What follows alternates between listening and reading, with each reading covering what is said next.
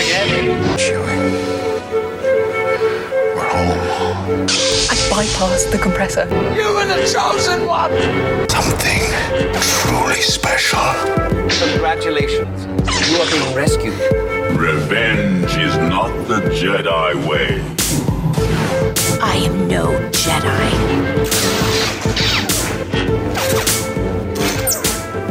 The ability to speak might not make you intelligent, but we're going to try to prove otherwise. This is the Clashing Sabers podcast. I am one of your hosts, Brandon, and I am here with my co host. He's the AP5 of podcasting. it's. It's Davor.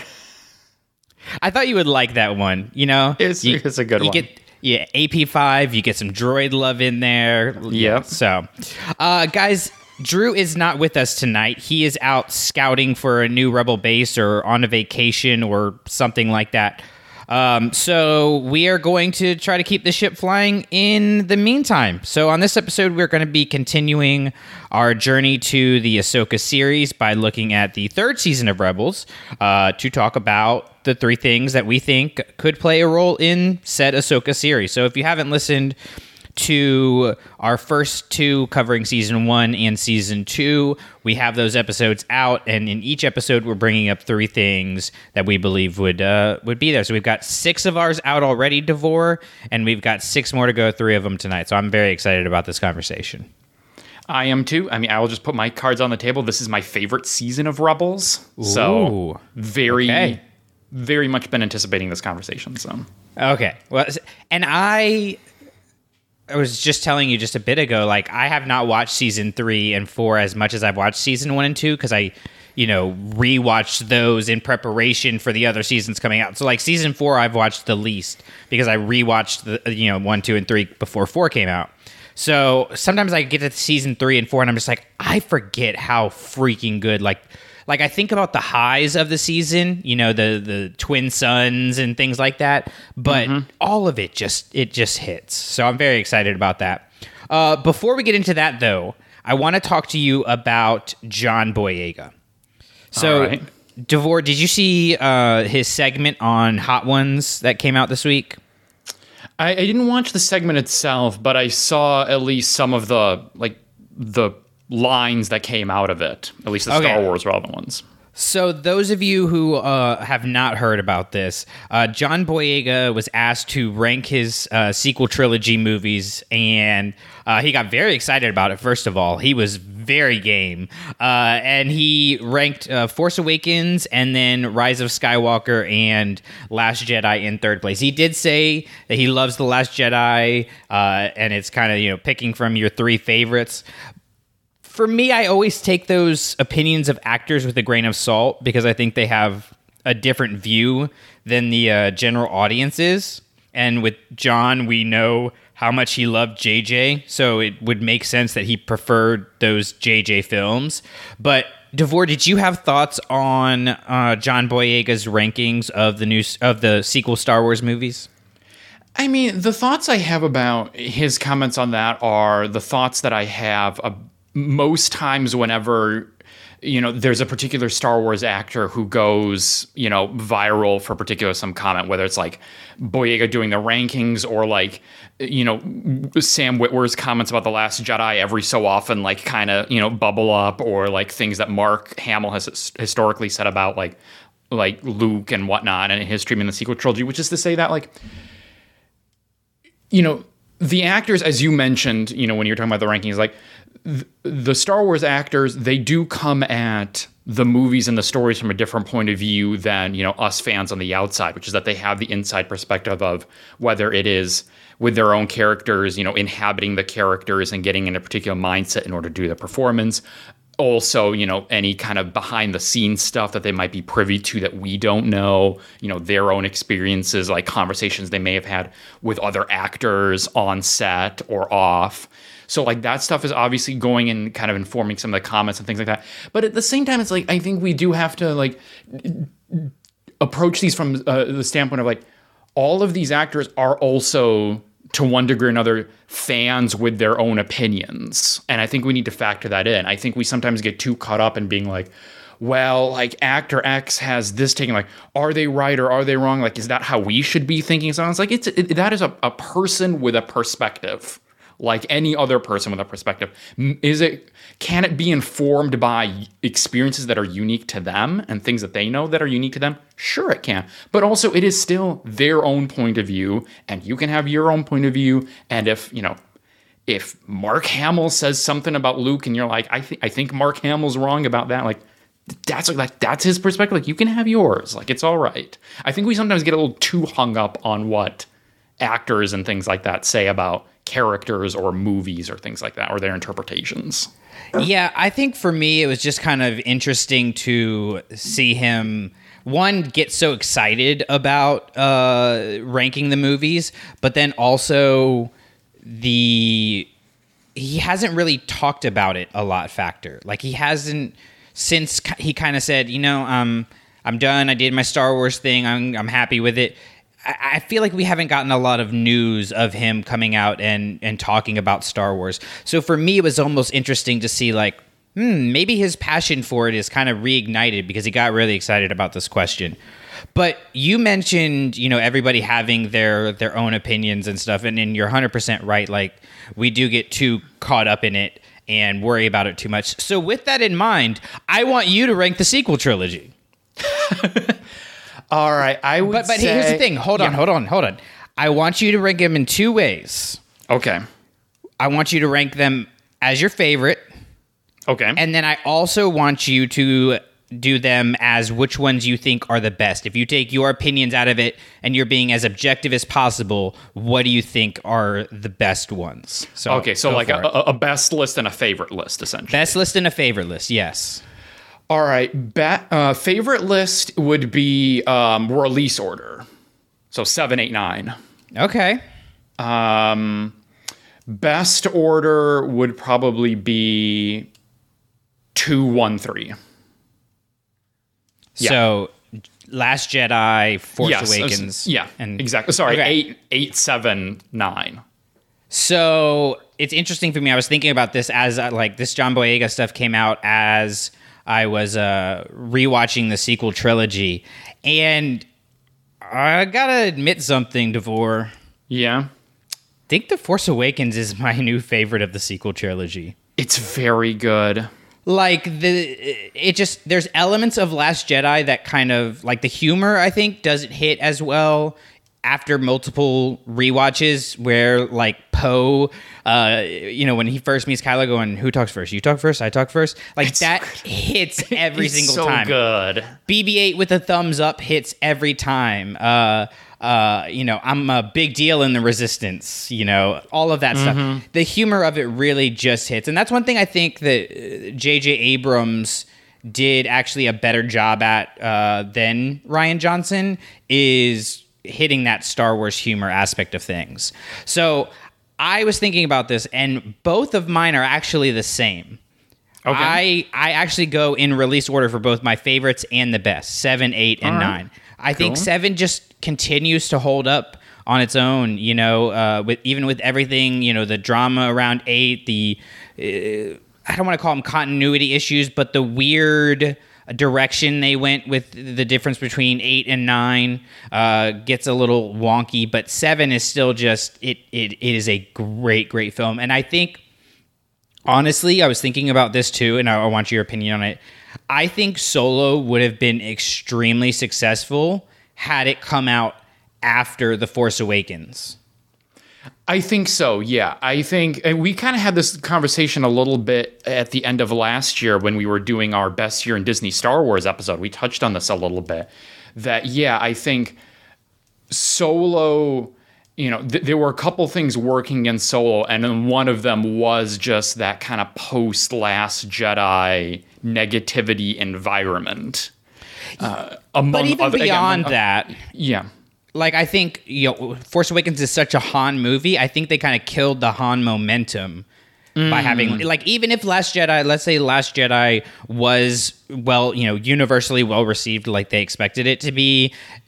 Which I don't know why you would expect a Star Wars movie to be universally beloved. That never happens. But that's another conversation for another day. Eh, they you know went a whole almost you know two and a half like hour movie maybe more than two and a half hour movie n- you know years and years without han and then you're like oh yes but also care about han again. We're just randomly going to throw him here. I think if you had the harrison ford in what we thought was his final performance as han solo and then you you know come out with a solo film right after that i think you you get a huge huge reception to that movie and that we have a solo series and maybe even solo two and three and uh, four that are announced and then canceled and then announced again. You know, like it, it could have gotten really interesting. But uh, did you have any other thoughts on that before? Yeah, I never thought about that, but I think you do make a good point that yeah, a solo release like in place of let's say Rogue One, like if it had taken the Rogue One slot, Yeah, you know, it would have had the benefit of one the it would have gotten to ride that post TFA high of Star Wars is back, it's back in the theaters and all that stuff and that energy. And then also, yeah, as you mentioned, like you would have gotten sort of the bookends because you get TFA and you see sort of you know Han's end, or at least like the end of his life, and like where where that's up, and then you kind of go backwards and you see sort of the quote unquote the beginning of his life. yeah, it would have been really interesting. It's and you know you- with uh, Force Awakens and Rogue One, like if if there have been movies that have been universally beloved, I think those are probably the ones that come closest to it. You know, Yeah. at least in the the Disney era. And then you have, you know, you hit Last Jedi, which you and I love. Most of us here at, the, at Clashing Sabers love it, but it was a big like drop off, you know, in terms of engagement and people caring about it, and and the overall reaction just became so vile that I think I mean it's undeniable that hurt Solo, but I do think it would have you know we would have had much more solo stuff happening had they done it at a different time. So in an alternate universe that has actually happened. But in this universe, we're going to take a quick break and when we come back we are going to get into Rebels season 3. Everything leading up to this moment has been rehearsal. The real performance is about to begin. He's launching the first wave. All ships, battle stations. Hang on to something. Incoming!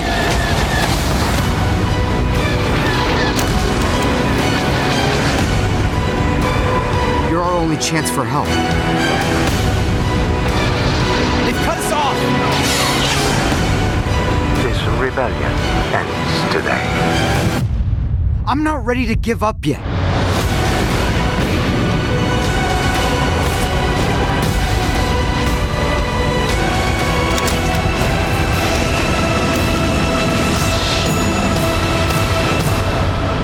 Force be with me. Welcome back, everyone. We are ready to jump into our three things segment where each of us is going to present three things from the third season of Rebels that we think is going to play a role in Ahsoka. So, like I mentioned before, if you haven't listened to our season one and two episodes, make sure you go check those out. Uh, if you haven't, you'll still be able to play along with our coverage here. And uh, so you kind of know the, the rules. Uh, there basically are none other than the ones that we create ourselves. These three things could be big things, small things, themes, characters, character traits, whatever we kind of want it to to be. So, uh, Davor, you haven't really had any caveats other than you know we kind of had a universal caveat of we're not going to name the obvious, but as we came to season three, it being your favorite season, did you have to put any parameters on for yourself to kind of create your focus? No, not really. I think I went into it with the same kind of mindset as our season one and two discussions. Okay, yeah, kind of the same for me. Uh, it was a little bit harder for season three because we're getting you know more stuff that's going to be continued in Ahsoka, like we know of. Uh, so I'll be really interested to see what your three things are. So again, these are in no particular order. So uh, we're just going to start with one, and Davor, I'm going to let you you kick it off. What do you think is going to from season three is going to play a role in Ahsoka? All right, so my first pick from season three is the episode Hera's Heroes, just early on in the season. And I think this episode, or at least the things that happen in there, I think it can be relevant for a couple of reasons. I I don't remember what which of the episodes that we talked about. I think it might have been the season two one or maybe even the one one. But we talked about Hera and how she kind of has this relationship with Thrawn or this kind of knowledge of Thrawn. And that really kind of starts in this episode because this is where you get you know her sneaking back into her family home which is the imperial compound and then she gets arrested and she has that whole confrontation with Thrawn so that relationship there between the two of them it be and you know it kind of evolves in this sort of like cat and mouse game over the course of the rest of rebels it really begins here in a lot of ways so there's that element of like Hera's having this sort of unique perspective and understanding and appreciation of the threat that Thrawn brings. I think you can root that to back here.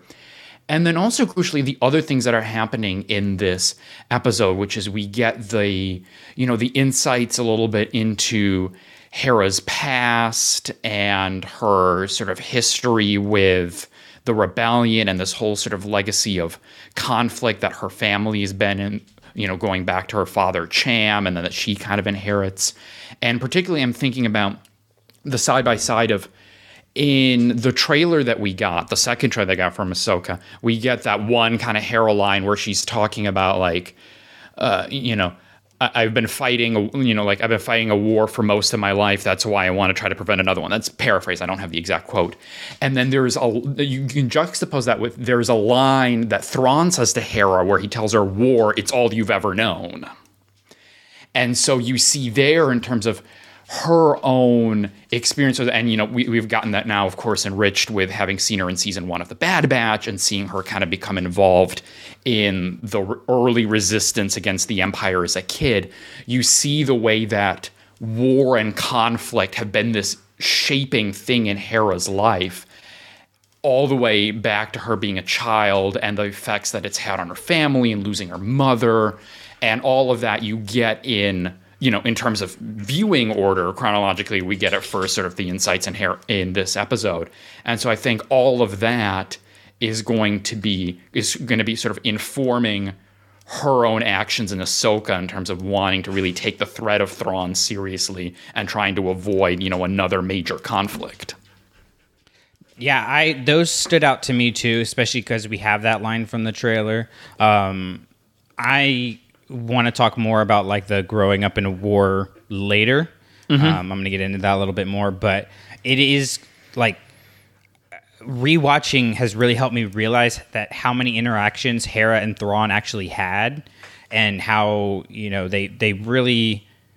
I don't know if I want to say that they were equals, just because I don't want people to, to think I'm misconstruing that as like Hera is a good version of Thrawn or anything like that. But right. I do think that they are a a good match for each other because I think uh, Hera's determination is kind of a factor that Thrawn cannot compute, you know, for and he can't prepare for, um, and her creativity and things of that nature are kind of uh, beyond what he's he's capable of fully grasping and planning for.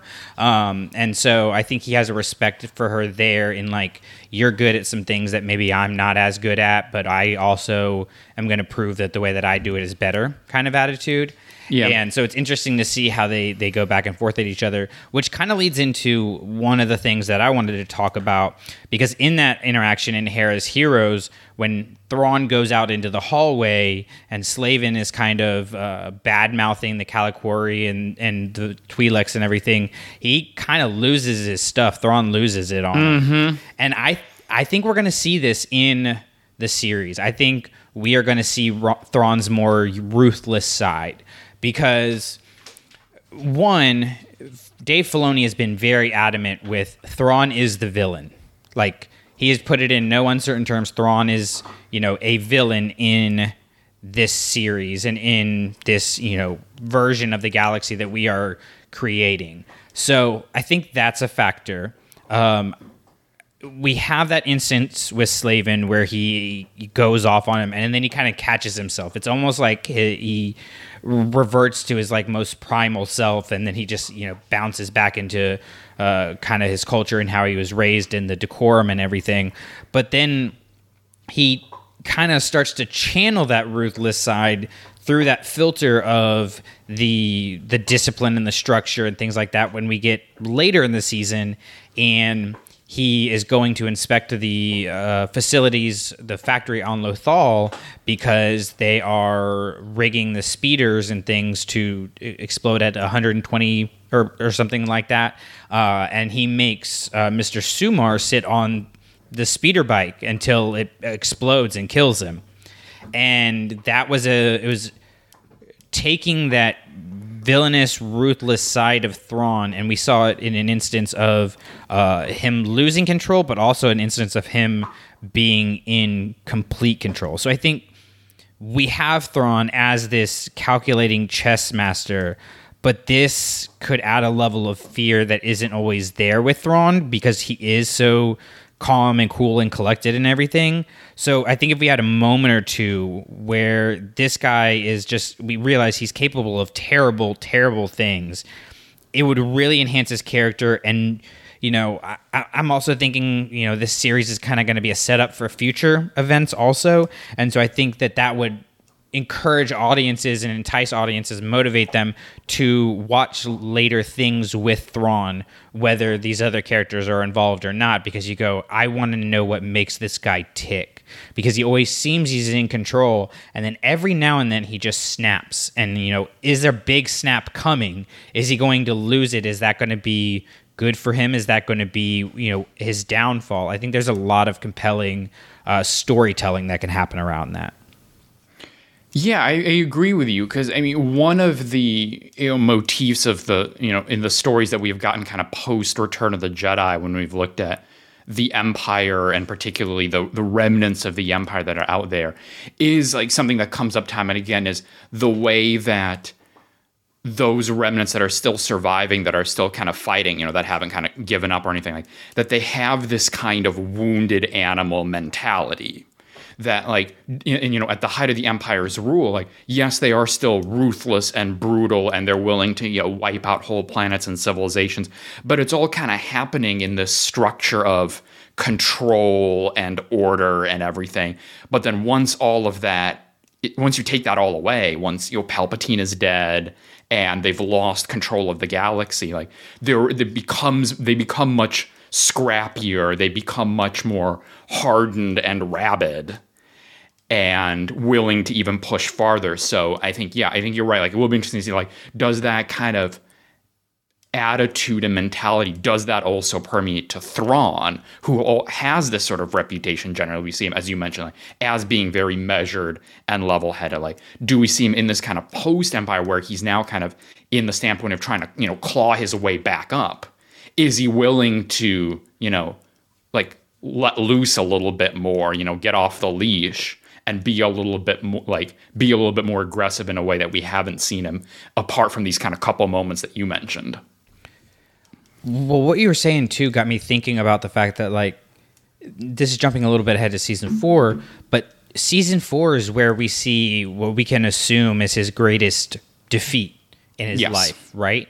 And so uh, on a smaller scale, you know, you talk, you're, excuse me, on a larger scale, you talked about, you know, the empire kind of breaking down into these, you know, kind of rabid animal mentality type of people. And, and we know that they went off and formed the First Order and then the Sith Order, or I, I don't know how all that worked. It still doesn't line up. But uh, there were a lot of people doing a lot of things and they were doing them, you know, with the intent of being worse than the empire.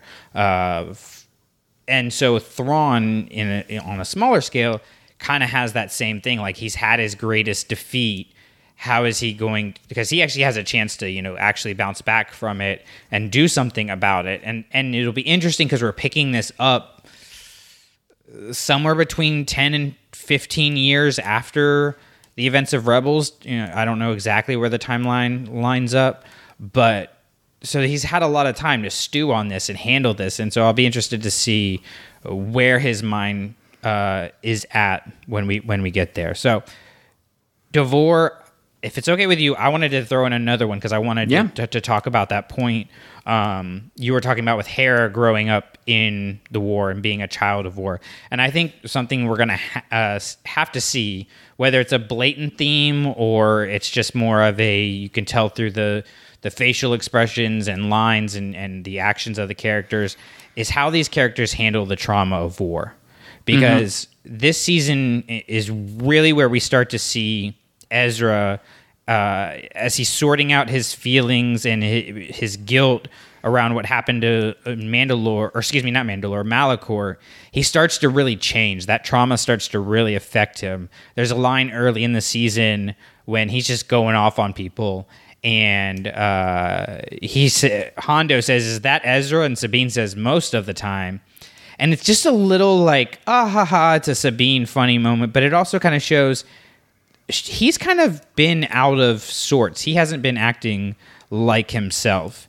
Uh, there's another moment when Kanan is talking about the the spiders, and he says, "Fear, grief, anger. That's how they see me. That's how I see myself." So we see him dealing with the traumas of war, and I think looking at you know Filoni likes to repeat themes and repeat ideas. I think we could see Kanan, or excuse me, Ezra, at a similar place to Kanan, where he is so afraid that he is not even able to recognize how that fear impacts the world around him. And then, you know, as we mentioned before, with Hera growing up as a child of war, you have Ahsoka who fought in the Clone Wars and helped start a rebellion, uh, and then she disappeared from the the bigger galactic story for a few years.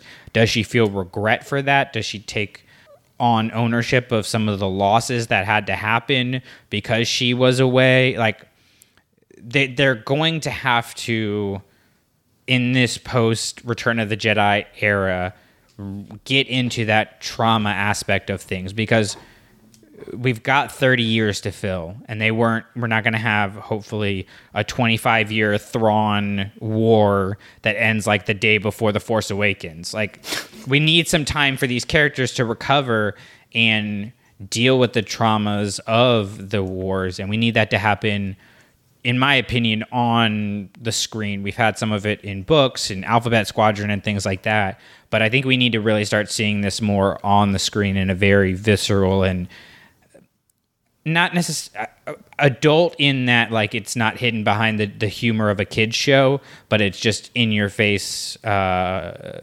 reality of story that you have to deal with Yeah, I agree. I mean, I think there's this whole period in between, uh, you know, Jedi and Force Awakens, I think is a ripe place for storytelling. And, you know, you've mentioned already that we've gotten some of the storytelling in the context of, you know, books and even video games, like something like Battlefront 2. But I think even on, in terms of the screen, to look at like, the like the fallout of all of this fighting that had been happening in this turmoil in the galaxy with the empire and then the rebellion and all of that and how characters how, how they're both dealing at, with it at a kind of galactic level sort of systematically and then also sort of at an individual level how are people dealing with what they went through with what their losses are and then trying to figure out like how are they want to define their lives in this you know in this time ostensibly of peace without conflict? Yeah, and uh, a lot of the people, you know, that we're going to be spending time with in these stories that are coming up, you know, whether it be in Ahsoka or future Mandalorian stuff or whatever we get, are going to be characters who were somehow involved in the war. You know, we're we know we're going to see Mon Mothma, you know, at a time period after uh, Andor, and we saw we've seen more and more the sacrifices that she's had to make. And like you said, how does she live with that? What's her new reality? Uh, and I think we're going to see the same for Ahsoka. I think we're going to see the same for Hera. Like it's it's interesting. Clone Wars gets into this a little bit in season seven of like Ahsoka talking about all I've ever been as a warrior. Like I don't know what mm-hmm. to be if I'm not that. And so you have Hera, like all she's ever been is a warrior. Ezra, you know, all he's ever been is you know a, a fighter like he whether it was fighting to survive on the streets or fighting to you know battle for the or battle against the empire you know you've got all these characters that you can't deny how their life has been defined by whether it's one the one war of the Galactic Civil War or that and the Clone Wars, and I mean, at some point, you know, the, the bill comes up to pay and you have to deal with these things. There's only so long you can hide behind blasters and lightsabers, uh, you know, to distract you from what's actually happening in your life. And that's something as somebody, you know, who has been a big fan of Ahsoka, I've really loved seeing in more and more Ahsoka content that we've gotten of late is her dealing with that trauma. And so I, I don't see any reason that that wouldn't continue in there and that maybe she is able to help Sabine come to terms with her trauma because of how Ahsoka has learned how to handle hers. You know, uh, mm. maybe Sabine is having some regrets or some um, apprehension about this search for Ezra and this fight against Thrawn, and, and you know we know Ahsoka references Anakin and stuff, and maybe that's an avenue where they can bring in this idea is having Ahsoka share her story. Like, how powerful would that be if you had two women on screen, like having a conversation about how to handle your trauma and your regrets and stuff like that? Like, I don't know about you, that would have a huge impact on me. Yeah, I agree. And just for the record, just to establish I am so glad that our conversation has organically gone in this direction because it is a perfect setup for my other two things from season three are touching exactly on all these themes that we have already talked about. So, well, let's like let's go into it. Pick another one and, and throw it on all the board. Right. So the other one that again kind of goes into this conversation organically is the episode Trials of the Dark Saber. And I was counting on you, dude. I was mm-hmm. counting on you to bring this up. I was like, yeah, I need we, to talk about it, but we, we get, there is no way that we can talk about you know go through all of these episodes about what in Rebels is going to be important for Ahsoka without talking about this episode. And I think there's a couple things that are happening here that are going to be really relevant. I mean, of course, it is you know it is a whole Sabine centric episode, and what we see her, you know, going through in here is on the one hand, you know, at a technical level, we already know, you know, from the trailer that's hinting that that Sabine has done some training with Ahsoka, and then she's had this kind of master apprentice relationship. In this episode, we see Sabine with her first sort of master apprentice relationship, kind of with Kanan. And much like has been alluded to in the trailer, we see Sabine, you know, butting heads with her master there with Kanan. You know, the two of them really coming into conflict in terms of, you know, technique and Kanan feeling like Sabine is not taking her training seriously and that she's not really sort of committed to the discipline and the work of mastering this weapon. And that, you know, as he admits, because you, you know, the episode Destruction, you get these little like breakups where he's kind of talking back with Hera and he's almost doing kind of like debrief of what just happened. And him feeling like at certain moments that Sabine is, you know, holding things in and that she's not willing to let them out. And then until she lets those things out and deals with them, like she's not going to really able to to master the blade.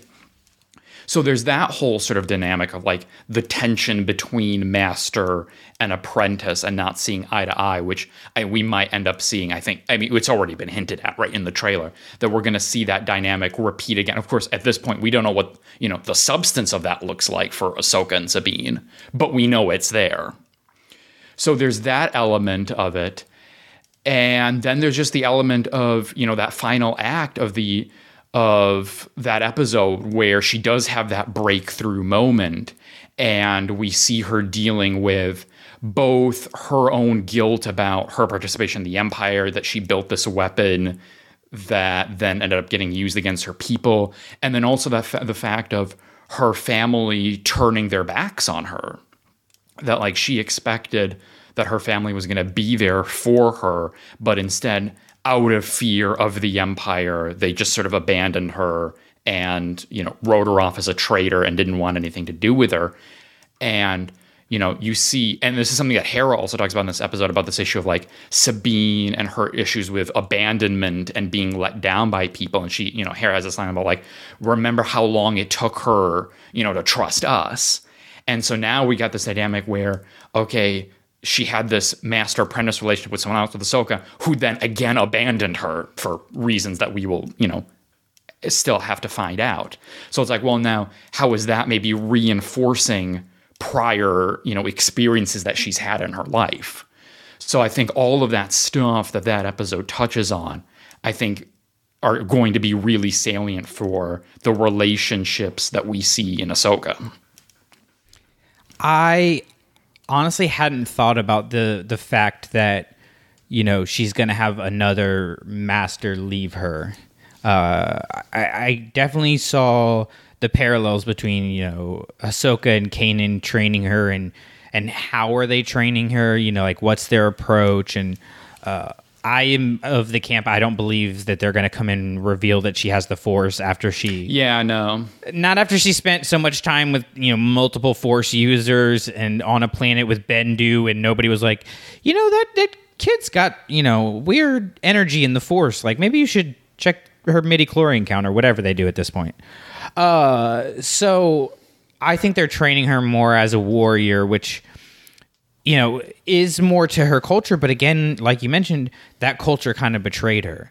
And I, I'm really interested to see where Sabine is at in relation with the rest of the Mandalorians because I believe it was Rosario Dawson said that Ahsoka happens or at least starts around the same time Yeah. of Mando season three. So, you know, what's the situation with the dark saber? Like, what's her relationship, if any, to to that and what's going on there? What's her relationship to the rest of these Mandalorian groups? Like, it's how much has she cut herself off from that because she has this history of people she loves leaving her. She had her family abandoned her, like you talked about. Uh, the loss of Kanan, the loss of Ezra.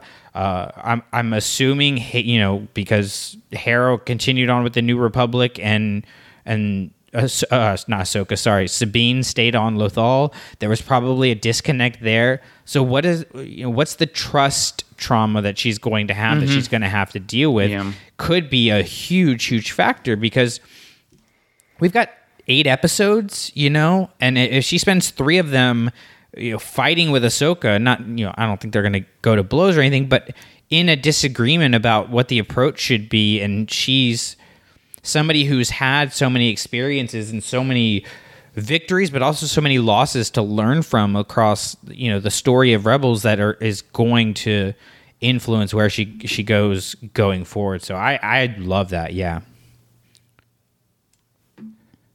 So, do you want to go ahead since you said they were kind of connected? You want to just continue on with your other one before I, I add my that. last one? Yeah, let's do that so Yeah. we can just kind of keep things together. Yeah. So so my number three Rebel season three moment that I think is going to be important for Ahsoka, and this might be a little bit of a curveball, but I think well once I talk through it, we'll see how it all all connects. It is the duel between Obi Wan and Maul at the end of Twin Suns. Okay. Exactly. I threw a little bit of a curveball. You had me at Twin Suns. You, you Yeah. lost me at Obi Wan and Maul. Continue. All right. Yeah. All right. So yeah, um, um, at first you might think like, what is the connection here? Like, am I implying that Obi Wan and Maul might factor into Ahsoka? Not at all. Nothing so pedestrian. What am I talking about here? So you got to think about like not just like what happens in in this moment in this duel, but really what it's about. And what it's about, it is this this confrontation between these two characters, of course, who have all this history, but it is it goes back to what we've been talking about about legacies and trauma and the past and how do you deal with them? Because what you see in that whole conversation is the the, the conflict between Maul on the one hand, who continues to linger in the anger and the hatred and the resentment over what happened between him and Obi-Wan going all the way back to the Phantom Menace. He has carried this for decades now. And an older, wizened Obi-Wan who is also confronting a man here who has done great harm to him, right? Took his master, killed, you know, the love of his life in Satine, but has learned to release and let go of that resentment and anger. And you see that, like you see that whole thing where where Maul is trying to bait him into attacking, and Obi Wan's just like, I'm not, I'm not going to do it. Like I know what you want me to do, I'm not going to do it. And of course, it's ultimately Obi Wan does not draw his saber until Maul makes the threat about Luke. That only then. So again, it's that that Yoda thing about you know knowledge and defense, never attack. He goes in for defense. He does not go in out of aggression into that duel. And you know, for Obi Wan, of course, like that is something with the context of the Kenobi show, we can see how that's an evolution because you know when we see him in in the show, of course, we start out and we see him how he's plagued with all the dreams about Anakin and all of that guilt that is kind of hang you know weighing him down. And then of course once he learns that Anakin is still alive in the form of Vader you see how he's carrying that obsession with trying to chase down Anakin. You know they have that moment in the season finale where Obi-Wan sort of devises the scheme of like, okay, I'm gonna get on the shuttle and I'm gonna take off and I'll let you guys escape. And Roken sort of calls him out on it. It's like, no, like you're not doing this for us. You're doing this for you. Because like you're obsessed with that guy and like you want to confront him. And it, you know, th- the you know the end moment being, of course, where where Obi Wan sort of learns to kind of let go. And I mean, he of course, you know, there he incorrectly concludes that Anakin is irredeemable, and we know, you know, subsequently he's wrong about that. But he does have that moment of like being willing to let go of the past and what happened with Anakin, and of course, you know, after that, he helps Reva herself let go of the cycle of trauma and not wanting to kind of repeat, you know, what was done to her and helping her kind of let go and move forward and not be stuck in the past. And then we see that sort of with, you know, that coming to its full fruition with the duel against Maul, where he's not willing to take the bait there, and he has sort of he he, he has Maul no longer has that kind of power over him, and so I think all those themes that duel engages with about you know moving on from one's past and letting go and not lingering and breaking the cycle, I think that is going to be relevant to the story of Ahsoka because I think there is no doubt that the show is going to be part of dealing her kind of confronting things from the past and maybe mistakes and what ifs and all of that. I mean, there's even the line in the trailer from that bit where she confronts Baylan, where she says like, um, "Is it something like I'm not here to talk about my past?" Or the line is something like that. Yeah, that so sounds th- right. Yeah, it, it's something close to that. So I think Ahsoka is going to be going through a kind of journey that is analogous there, and maybe you know reaching that kind of that same kind of serenity eventually, where like the past is something to be you know look back and learn from. Right, the greatest teacher failure is, as Yoda talks about in the Last Jedi, but it's not a thing to be lingered on, obsessed over, thinking like I should have done this, I should have done that. Like what if this, what if that? like that that is unhealthy, and like that's where that's where you find Maul at the end of that duel. Like he's in that unhealthy obsession, whereas yeah. Obi Wan has reached this place of peace and acceptance. And so I think that stuff from that duel, like all that kind of thematic stuff that is happening under there, I think that stuff is gonna is in some way gonna carry into the Ahsoka show. Well, and you know, Maul is is Sisyphus, right? Rolling yes. that that boulder up the you know the mountain just for it to roll back down, and he never learns how to either get it to the top of the mountain or to you know to go with what we're talking about to just release it and let it fall and let it go and you know move up the mountain himself and it it might not be exactly how he envisioned it but it is it does you know get him where he wants to go Maul, we know in his case is so you know twisted at this point. There is no chance of that, but Ahsoka and Sabine, there is, you know, and is there resentment and their anger or whatever emotions they have towards each other?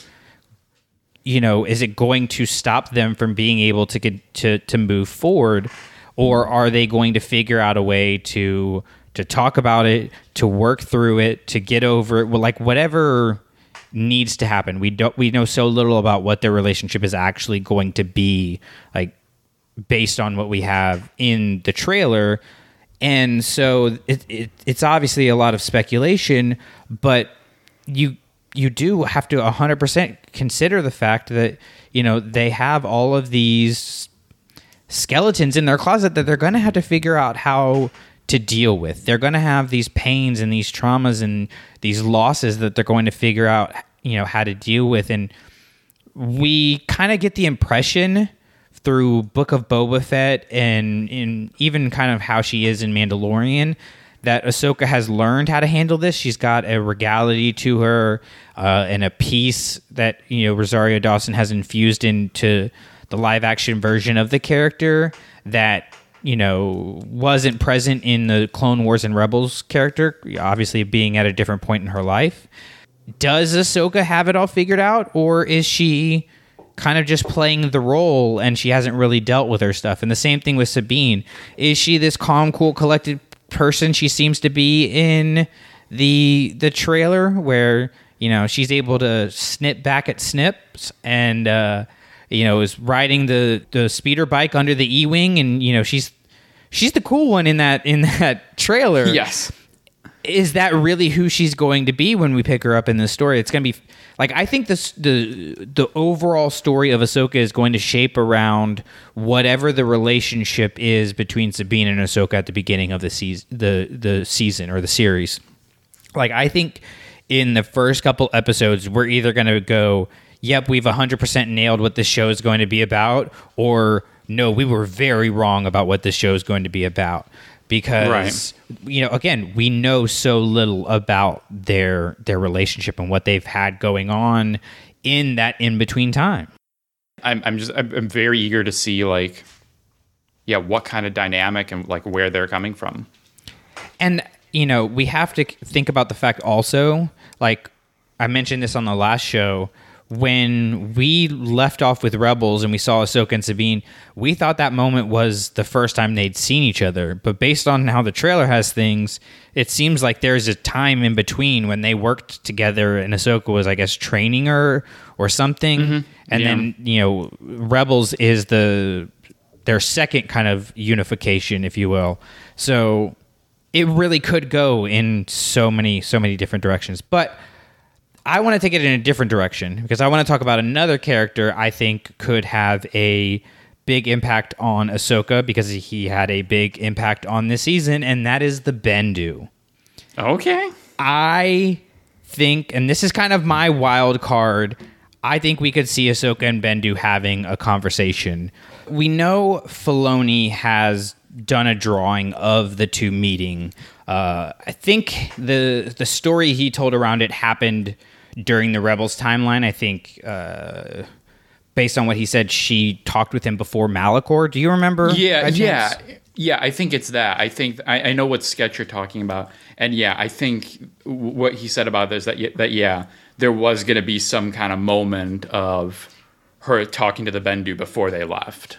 Well, and we know Filoni, you know, sits with these ideas, you know, Siege of Mandalore being a key example of that, and he lets them stew for a while. Even if he doesn't get to make them, they don't leave his head, and he retools them into something else. You know, I'm, I'm rereading the Ahsoka book right now, and the Siege of Mandalore is very different there than it is in Clone Wars, even though E.K. Johnston talked to Dave Filoni about this. We know his ideas evolve, they go different directions uh, as he plays with these characters. So I think you could take very easily take that idea of Ahsoka talking to the Bendu before going to Malachor, asking for direction, asking for understanding, and put that at the beginning of the season. And we could find Ahsoka finding herself and figuring out how she fits into this galaxy that is post Empire with the Force in balance and Luke bringing back the Jedi. I think it would make a lot of sense for us to to start with her on some isolated planet which Atollon is, which is where Bendu is, and she's meditating and trying to find herself. And in this case, she's not able to do it. She talks about how, you know, my training, you know, Anakin didn't complete my training. So she's still, you know, she's going to need guidance. I mean, even masters need guidance, but you know what I mean? Like she, this, she's yeah. not going to feel like she has all of the answer. And so I think he just fits into the narrative that they're going to tell very easily. Um, because you have an Ahsoka who needs help, but also like he is the one in the middle. Yeah. So he is, you know, supposed to be this balanced character. Ahsoka is seeking that balance, but also you've got now this new threat, and how does that affect the balance that Luke has brought and Anakin brought back via Anakin's redemption? Um, you have this ambiguous relationship with Bendu and Thrawn, where like Thrawn tried to kill them and Bendu kind of died or disappeared, or it's not really clear. So there's a lot of questions also about what happened to the Bendu that I mm-hmm. think Filoni has probably also thought about and has answers to himself, and that this would be a perfect avenue to provide those answers for the audience while also advancing Ahsoka's character and creating a place in the story where Dave can easily establish his themes because the Bendu kind of talks in that way.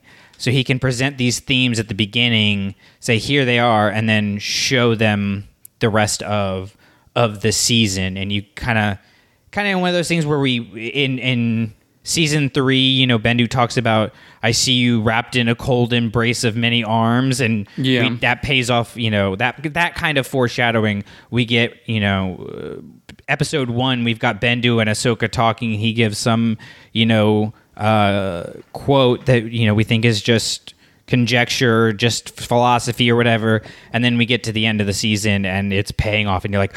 That's what Bendu was talking about right there, and so Ahsoka learned the lesson he was trying to teach her, or something like that.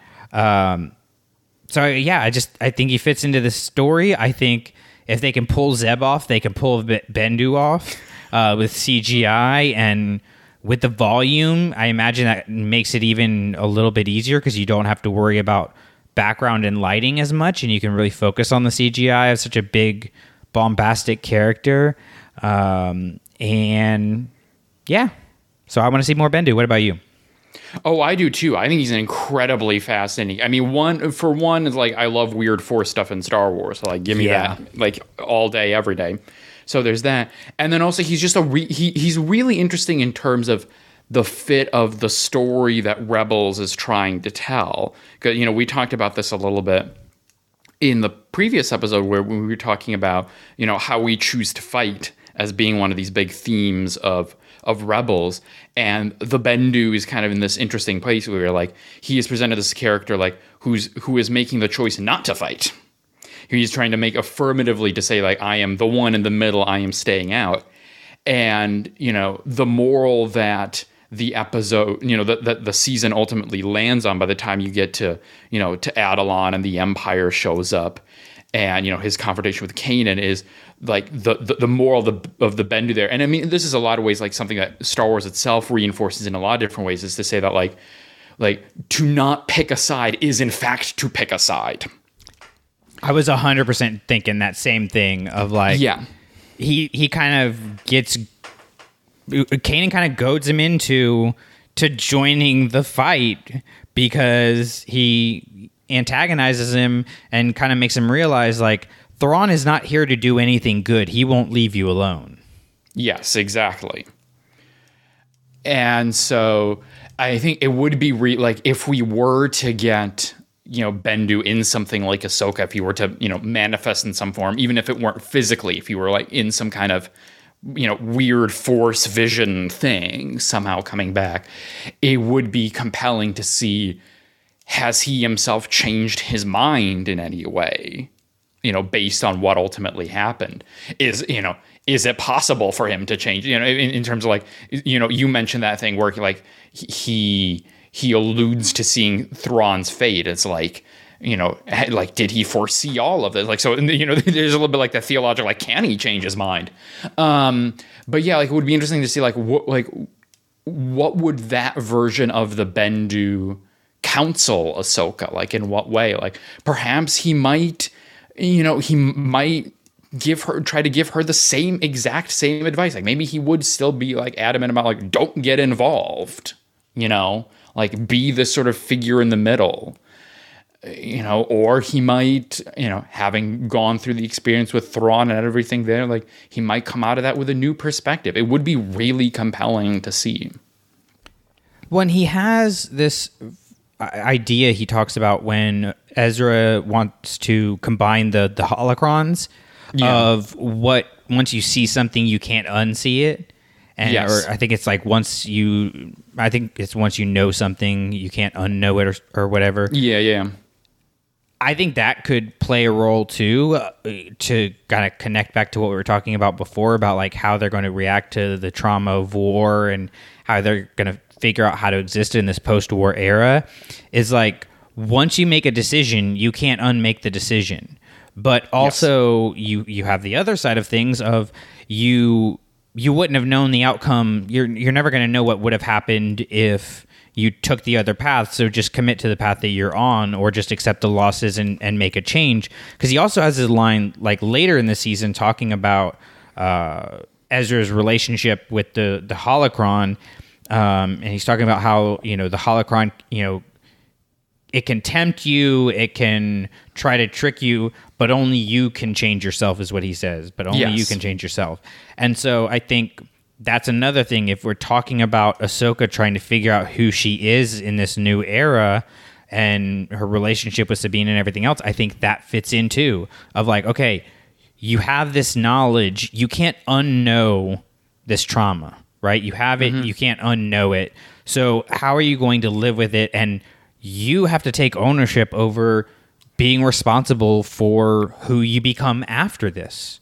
You know, you can't be going back and blaming, not that she is, but just for argument's sake, going back and blaming Anakin or blaming Obi Wan or blaming even yourself. Like, you've got to do something to move on and to, to learn and grow and become something new, which I think Ahsoka is going to be an avenue where Ahsoka can become something new. Sabine can become something new. Maybe even Hera can become something new. And they kind of get this uh, rebirth, this reincarnation with these live action actresses who can take them on into other series. And this is kind of just a, a launching point for the next you know version of themselves. So I think it it could work on on every level in terms of what they're trying to accomplish with this show with just bringing back the Bendu. Like it opens up so many avenues for storytelling. And I like the idea you had about, you know, it possibly in a flashback or dream or vision of some sort. Like it doesn't have to be he's actually physically there. I hadn't actually considered that aspect of it, but yeah, there's so much you can do with this character and I don't know anybody who doesn't want more Bendu in their life. Like he's just awesome. He really is. So, Davor, that's going to wrap up our lists. And we only have one more season to go 15 more episodes. And amir at the time that this is coming out, four weeks until Ahsoka, one month, actually less than one month. We are recording on the 28th, and it is 26 days away. And It's so close. it's so close, but I also don't know how I'm going to survive that long. Like I'm just like, oh, I'm I'm honestly kind of glad that school is starting back up and stuff because I have things to distract me. I think if I just had to sit and stew with waiting another month for this freaking show, I would lose my mind. But it's going to be a lot of fun. We're going to talk about it here on the network. Also, watch the show, guys. I know uh, people are talking about, uh, you know, not watching content to, in support of of the strikes and everything. We obviously support the strikes. The actors and writers should have fair wages and be compensated for the success of their shows and all of that stuff that they're fighting for. But like not watching this stuff is not helping them at all and they've come out and said that like you need to watch the stuff so people know that it's valuable. Uh, so if you were thinking about not watching this for or, or anything for that reason, please just get informed. Make sure you know how that's actually going to to impact what they're trying to to achieve there. Because again, we talk about these shows, we talk about these movies, and all of these things, and you know, we reference people like Dave Filoni and Rosario Dawson and Ashley Eckstein and all these. It takes so many people to make a character successful, make these shows successful, and uh, you know they should be able to to share in that success. So. If you want to hear more about what we are doing here on the network, you can subscribe. You can find us on all the socials at Clashing Sabers. And uh, Davor, if they want to follow you specifically and hear about some of the other stuff you're working on, where can they do that? All right. Uh, you can follow me on Twitter at a larger view pod. You can listen to a larger view of the Force, and you can also listen to me on Space Swifties, a Star Wars and Taylor Swift podcast that I co-host with my wife, the one and only Meg Dowell. Dude so i I- don't know if it was following you guys specifically or the, do you have a Space Swifties account? Yes. Okay, I think I might have followed the Space Swifties account on either the Threads or Twitter, and now I've got like a whole bunch of people who are like Taylor Swift and Star Wars. I was like, I didn't even realize like this was like a thing outside of like our little group trying to talk about It this. really stuff. is a thing. It's a thing. Yes. It's a thing. So yeah, go over and listen to that, guys. Uh, obviously, they are awesome. And if you want to do something to support Star Wars and support um, your your local community, your family, uh, your own kids or grandkids, support our nonprofit where we put Star Wars books into classrooms across the country. Uh, we got another nomination today. So we were, we're sending books to uh, an elementary teacher. Uh, we're sending books to a sixth grade teacher teaching in her first year. Uh, just here in the next couple weeks, I'm going to get these. Uh, next couple days, I should say. Actually, I'm going to get these boxes sent out to to those awesome teachers. So if you know a teacher, if your kid has a teacher, if you're a teacher's neighbor, like it doesn't matter.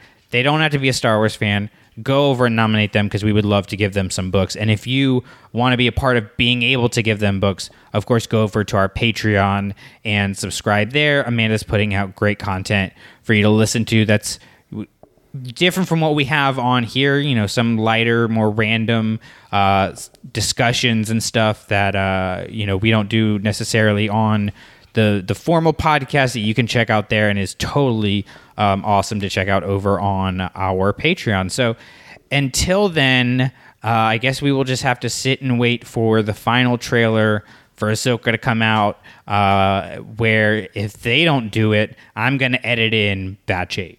Hi ho. All Clashing Sabers productions are the intellectual property of the Clashing Sabers Network and ClashingSabers.net. All licensed sounds and images are the property of their respective copyright holders and are used for informational and educational purposes only. For more information on our nonprofit or to nominate a teacher, go to ClashingSabers.net. For questions or inquiries, please email us at ClashingSabersNetwork at gmail.com. You're just going to walk away?